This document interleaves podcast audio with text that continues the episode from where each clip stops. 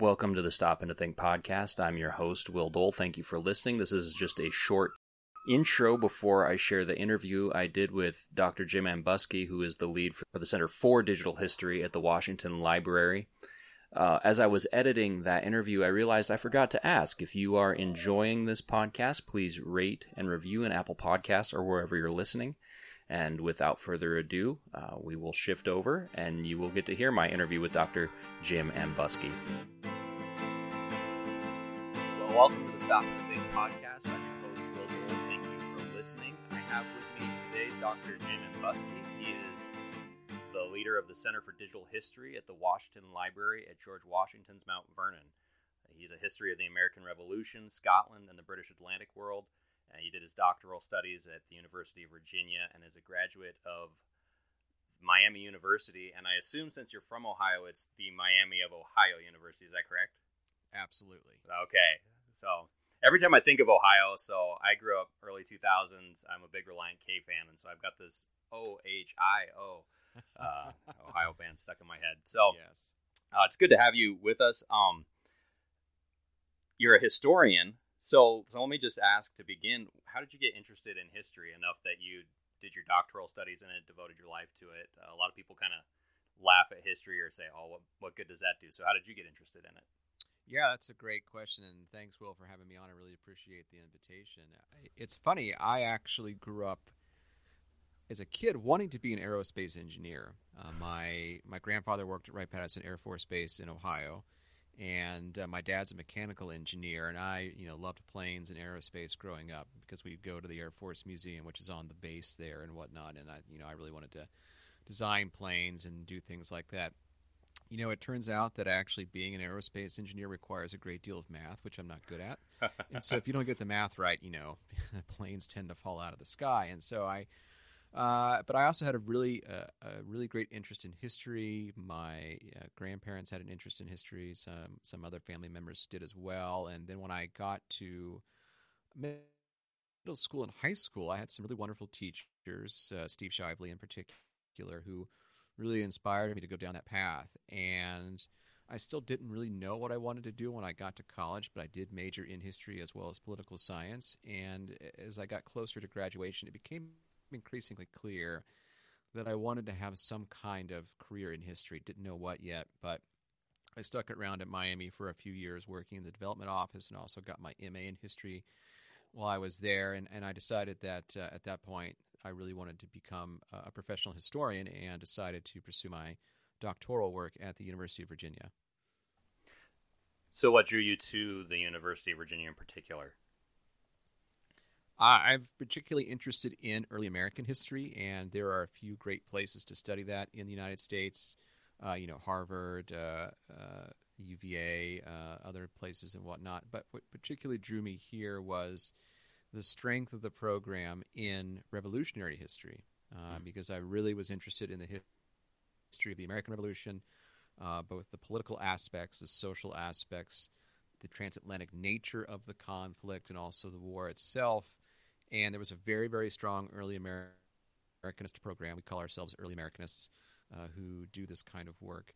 And uh, Peter Onuf was one of the leading scholars of Jefferson and the Revolution there at the time, and also a cadre of people like Max Edelson, who studies the British Empire and the American Revolution uh, in the 18th century. And it was a place I wanted to be uh, and learn with my fellow graduates graduate students, learn from senior scholars, and have the opportunity, particularly with UVA being in Charlottesville, Virginia, and sort of central to Virginia, or being in the central part of Virginia, I could travel easily to DC to do work in the archives and things like that. So it was very uh, a convenient and very appropriate choice for many reasons, and I was very lucky to get in because it's it's hard to do, and so I, you know, I, I never let myself forget that. Yeah, that's that's great. So if you were going to give an elevator pitch to just Joe Schmo who's walking around and says, "Why, why does history matter? Why, why should it be studied?" Obviously, some people have an interest in it, but, but what significance does history have for us today? Yeah, it's a great question, and I think one of the fundamental things I would say, or the fundamental responses I could give, is that the past is prologue. Uh, but also, as Faulkner says, the past is never really past. Uh, we are always living with the legacies of what came before. And if you think about that within the context of the American Revolution, that event structures, uh, in many ways, the ways of lives we have today. It uh, transforms American society in ways that people like Washington Jefferson did not intend or did not see coming. You know, for example, it unleashes eventually in the 19th century a democratic enthusiasm that creates uh, or it transforms uh, an American state from more of a hierarchical one into more of a democratic one. Uh, it unleashes uh, a wave of both anti slavery in the North as some states begin to dismantle slavery in the during the revolution and its aftermath, but it also entrenches slavery and racism and separation of peoples by color in the American South, which leads to a cataclysmic American Civil War 87 years later. Uh, and we, you know, we can certainly see the legacies of all of those things in our own time, trying to still figure out how a free people should govern themselves in a republic, how uh, people of different races can live in a republic together in harmony and aspire to the same ideals and do so on an equal footing. And a lot of what we see in our own time comes out of the 18th century as people are again are trying new forms of government, are uh, learning new forms of what's called political science. You know, political science is invented in this period, the science of government, the science of of uh, self government, certainly, uh, and trying to understand how a multicultural, multi ethnic society can live in unity and aspire to some kind of notion of equality at the same time. Yeah, that's really helpful. I'm sold. I, I'm. I suppose I probably was already, but if I weren't, I would definitely be sold now. So Excellent. great. so on that topic of the importance of history, I, I, said before we started recording, you know, I read your piece on the Georgian Papers website, uh, mourning Thomas Jefferson's estranged father, and and in that paper, you you talk about Jefferson's view of the British monarchy, and you talk talk mm-hmm. about his his deep disappointment with George III. Uh, I wonder if you could just kind of flesh that out uh, for those. Obviously, probably most people listening haven't read that paper, uh, and to me, that was totally fresh. Uh, thinking about how Jefferson would have viewed the monarchy, it's just not something that ever crossed my mind before. So, if you could talk about that a little bit, that'd be great. Yeah, sure. The essay I wrote, as you say, Mourning Thomas Jefferson's Estranged Father, is on the website for the Georgian Papers program. And I'll just say very briefly that the Georgian Papers program is a transatlantic and multi institutional initiative to digitize the papers of King George III and his family, uh, which are all held in Windsor Castle in England. Uh, and I was associated with that program because in 2015 I became a research fellow, and so I actually got to go to Windsor for a month to root around in King George III's papers. And uh, as a consequence of another project I was working on related to Thomas Jefferson and the law, I, it struck me the extent to which Jefferson never really gets over what he sees as a kind of betrayal by George III to fulfill his duty as uh, King uh, of America and this idea of kind of like being the father of the empire.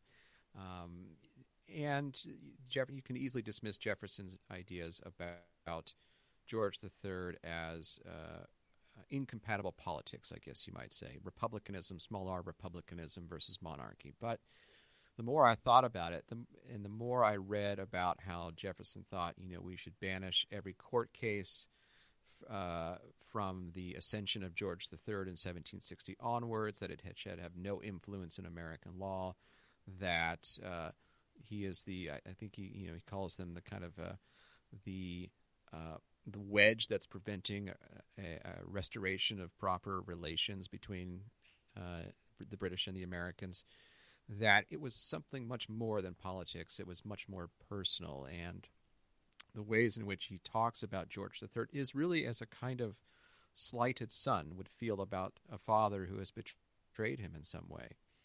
And I wanted to explore that a little bit and understand why he felt that and, and you know, sort of the larger implications of that for the rest of the colonies in the revolutionary period and thinking about you know how they, thought about him in the run up towards the revolution and how their own expression of disappointment was manifested in a variety of ways during the revolution and after as well.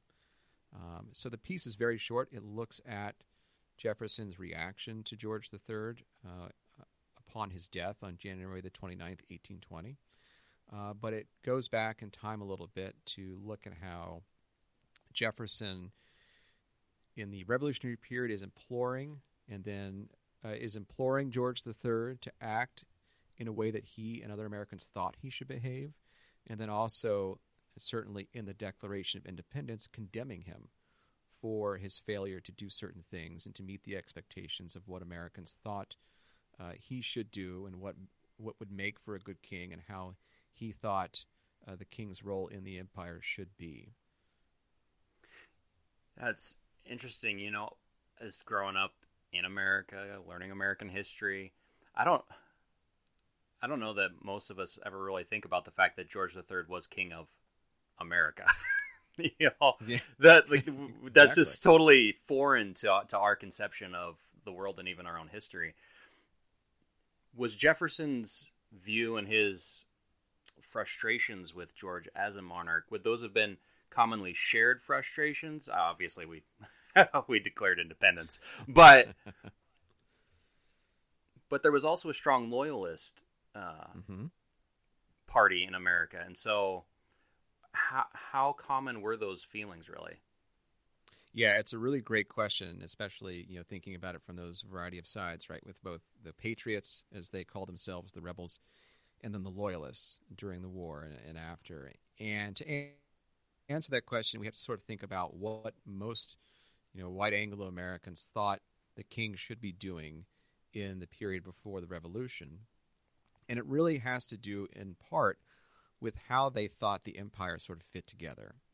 Right. So if you think back to when we were in school, we learn about you know the Stamp Act and the Tea Tea Act and things like that, and how Americans are decrying taxation without representation. And we you know we don't push the story further in grade school because it, it gets a lot more complicated, and then suddenly we get to the Declaration, and it's like why are they condemning the king? That makes no sense whatsoever. Really, what a lot of Americans have begun to think or have begun to imagine by the 1760s and certainly by the 1770s is that the colonies were in kind of a commonwealth relationship with Britain. Uh, so, in many ways, they're anticipating the modern idea of the Commonwealth. So, think about it this way Queen Elizabeth II is Queen of Canada, uh, but the British Parliament has no authority to legislate for Canadians. And it's a similar thinking in this period that the Americans see the king as the kind of great father of the empire, that he is king of Virginia, he is king of Massachusetts, he is king of Connecticut, uh, that uh, he is in some ways the great imperial umpire, that he can help uh, harmonize the relationship between the British Parliament and the multiple different assemblies in the colonies. Um, but the Americans, as we see in the Stamp Act protests and the Townshend duty protests in 1767, certainly in the Tea Act of 1773 and, and the Tea Party, is that the Americans don't, by and large, don't really agree with the notion that Parliament can tax them directly, right? Uh, that's the big argument for the Stamp Act. You know, no taxation without representation. Mm-hmm. That only their local assemblies can do that. They recognize Parliament's right to regulate trade between the colonies and the mother country, but they really see them their their assemblies as kind of distinct from Parliament, and they expect the king to take their side in certain situations when they believe that the British Parliament has overstepped its authority. So, a, another way to kind of contrast that is the way that colonialism in Spain develops are in New Spain, in what becomes Mexico and Peru. When the Spanish come over in the 16th century and they conquer the various indigenous peoples and they begin to establish uh, administrative units, the Kingdom of Spain actually creates uh, new states out of those those conquered territories, and they do something what's called incorporates them into the British or incorporates them into the Spanish crown. So they are part of Spain, like they're not colonies whereas and they they administer those territories directly. Contrast to the English, later British colonies in North America, uh, they are not left entirely on their own. That's kind of a myth that gets trumped up in the Declaration. But they have a lot more autonomy relative to those Spanish colonies. And so, in that context, they really see the king as, as both the great father of the empire, but also the kind of arbiter between the British Parliament and those local assemblies. Where you see that, in particular, is a very interesting case in the late 1760s, early 1770s, when after Parliament does repeal the Stamp Act, and there is a sense in the colonies that George III had something to do with this. Uh, and why that is has never been entirely clear to me, to be honest with you. It's always been kind of a something that just sticks in my mind, and I've got to figure out eventually why that is. but anyway, the, the, New York Assembly votes to erect a statue of George III in Lower Manhattan on Bowling Green, and it's erected in 1770, and it's in it's an equestrian statue with George III uh, decked out as the Roman Emperor Marcus Aurelius, the philosopher emperor who was supposed to be or supposedly a kind of wise and virtuous and, and benevolent father of the empire. Mm-hmm and it's a it's a physical manifestation of this idea of the king rallying to defend his people against an intrusive parliament, uh, and you see this kind of material culture throughout the colonies. Um, thinking about right that the king isn't physically present in America; he never goes. Uh, he never really leaves London. He only goes about 100 miles outside of London his entire life. Huh. But but regardless of that, unless you, you were in London as an American, you would never have seen the king. Uh, and it, even then, it would have been hard to have seen him unless you saw him outside or you had a personal audience with him for whatever reason. Right. So the most of the way that Americans know him is through portraiture. Right in in public buildings, in churches, perhaps in their homes. Uh, they know him through the statues, like the one we talked about in New York they'll know him through the almanacs that they buy, and they the calendars are kind of oriented towards religious and monarchical uh, dates of significance, like the king's birthday or the queen's birthday or the the Prince of Wales's birthday, things like that. Uh, and so there is a kind of these are all done to help kind of promote a cult of monarchy, as one historian has called it. In which Americans are participating in the life of monarchy through these kinds of things, uh, even though that they will never see the king in his physical form. It helps them to feel a sense of belonging and attachment to the king. And when things go south uh, in the 1770s, you see a real visceral reaction by some Americans, not all, but by some Americans who uh, take the opportunity to take out their frustrations on the very things that reminded them of the king's benevolence in the first place. Huh, that's that's really interesting. I want I wonder how does that fatherly concept of of the king you know it's often commented that if if Washington wanted to he could have been become king of mm-hmm. of the United States and how how then does that concept that that was in place affect even even though we now have a, a constitutional order with separate branches of government and a, a president at the head who's elected not it's not hereditary nonetheless how you would think some of those ideas have to, to carry over how, how did that mm-hmm. continue to shape the american view of our head of state it's a really great question, and it kind of builds off what we've just been talking about because there are implications for not only the, the presidency, but how power should operate in a republic. Hmm. Uh, there's a couple of key things we want to think about uh, before we even get to the constitutional period is that reaction against the king and his authority in the early months of the revolution, particularly after the Declaration of Independence, right? Uh, you know, we learn in school that the majority of the time the Americans are arguing against Parliament, but yet in the Declaration, it is a full throated indictment of George III mm-hmm. for the mm-hmm. reasons that we have been talking about. He has failed in his duty, he has committed essentially these crimes against a free people. You could take the cynical argument and say it's easier to target the king because it's one person and who wants to target like 500 and some odd members of parliament. But there's a real seriousness to this. Uh, it's and we should take those charges seriously, not in the terms of whether or not they were right or wrong, but the reasons why they're there in the first place. You see Americans rip down portraits of the king. My particular favorite is after the Declaration is read to Washington's troops in early July of 1776, a mob attacks that very statue we just talked about, rips it down, uh, decapitates it, so they're essentially committing fictive regicide, mm-hmm. killing the king. And then the body is dragged to Connecticut, where it's melted down into bullets to be shot back into the bodies of the king's troops. Um, part of that statue does still survive in, in New York, but uh, but most of it has been destroyed and is now you know somewhere somewhere in the in the ground hollow grounds of uh, the eastern United States in some sense.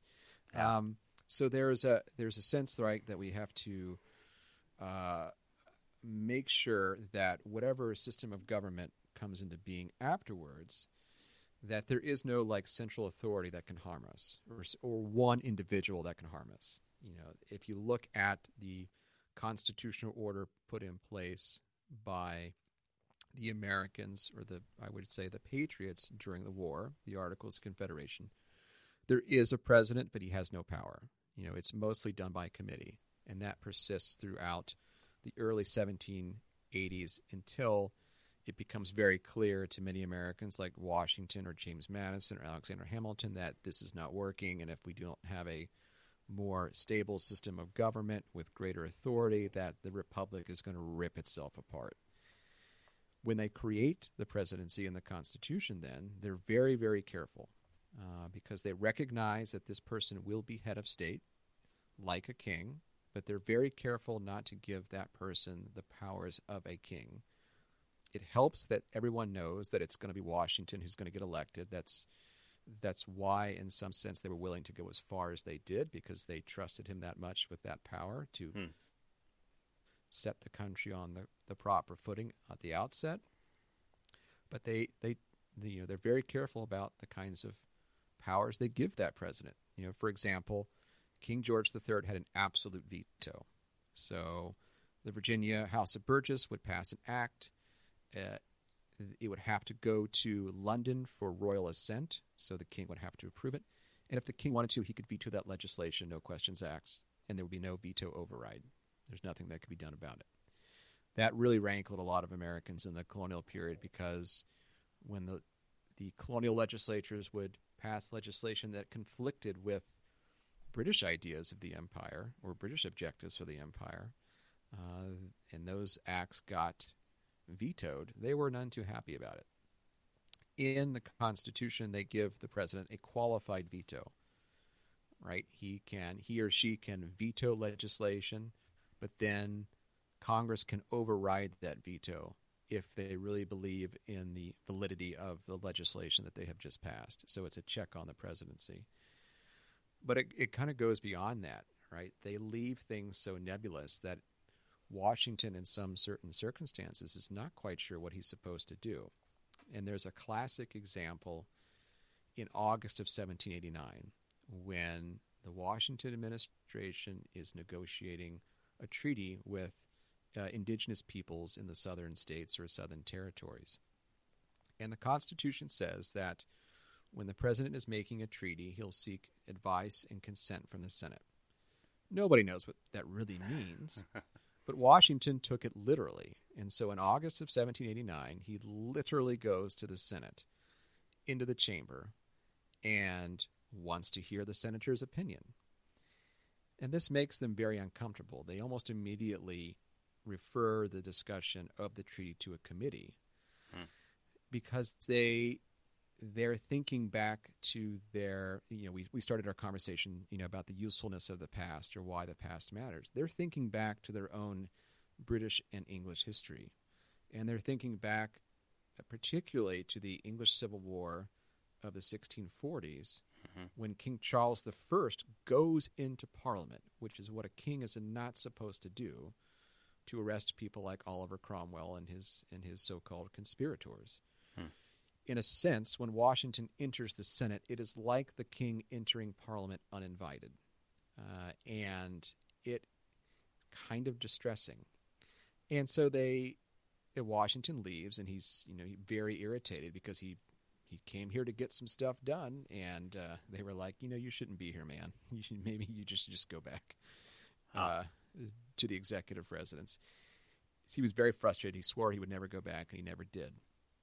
Uh, in that winter, as my colleague Lindsay Chervinsky has noted in some of her work, especially her book that's called The Cabinet uh, George Washington and the Creation of an American Institution, that winter, Washington has bound a copy of the Constitution and then all the acts of Congress passed in that first session.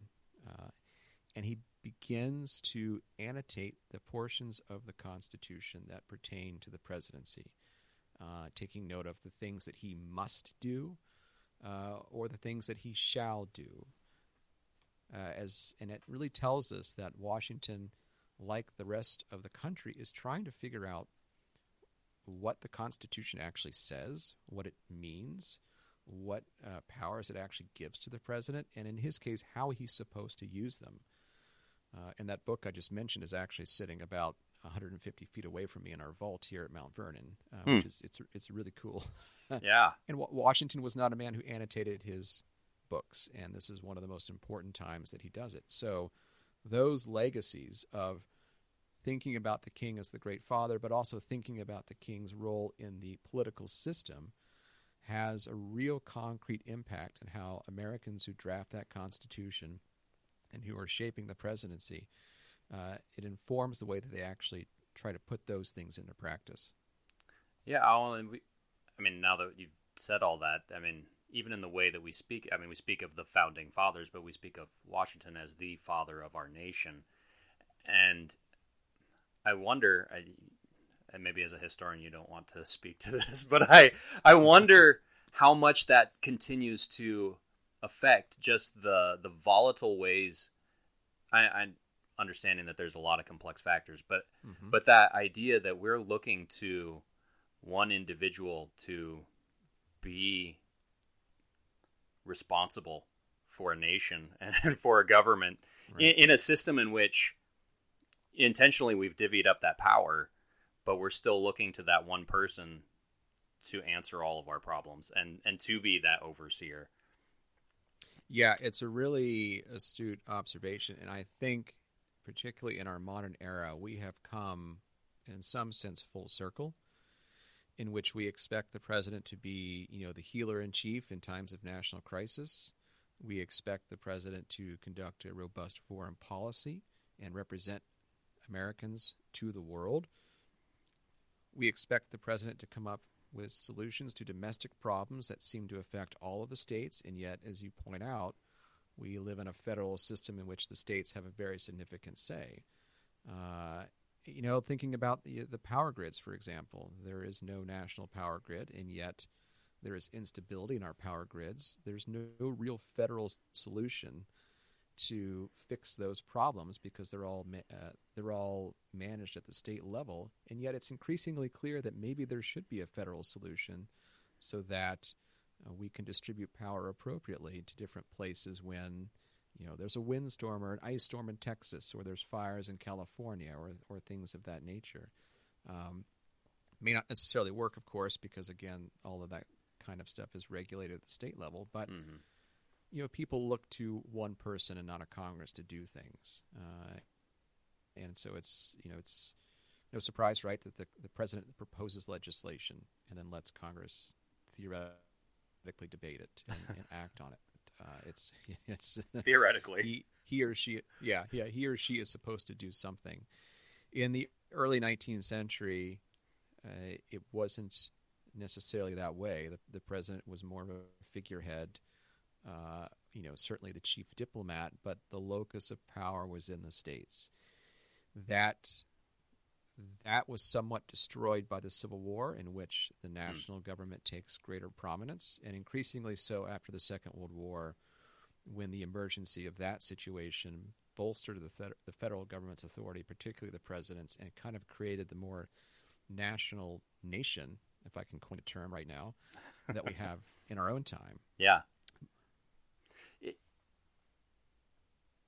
There, there is just like this different conception of of what our nation is. I mean, so you pointed out earlier with the Articles of Confederacy, the states had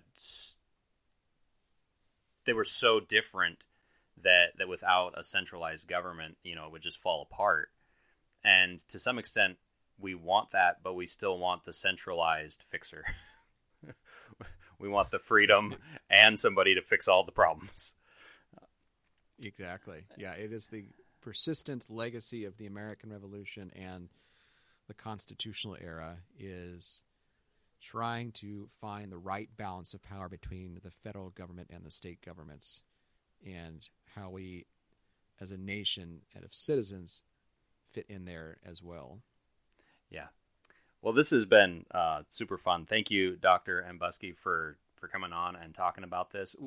How could folks find out more about you and your work? Yeah, if uh, folks want to check out my personal website, you can go to www.jamespambuske.com. Uh, you can find me on Twitter at James which is not very creative, but that was the early days of Twitter. Uh, so what are we what are we going to do? Uh, and also, uh, if you want to learn more about the uh, podcasts that we do here at the Washington Library, uh, please check us out at georgewashingtonpodcast.com. We have an interview program like we're doing today, and we also have a scripted series on the enslaved community here at George Washington's Mount Vernon called Intertwined. So I'd love for you to check that out. Well, that sounds super interesting. I mean, I've listened to a couple of those podcasts, and they were they were great. They're good listens. Uh, thank you again, Dr. Ambuske, for being on the program. And uh, this has been Stopping to Think. I'm your host, Will Dole. Thank you for listening.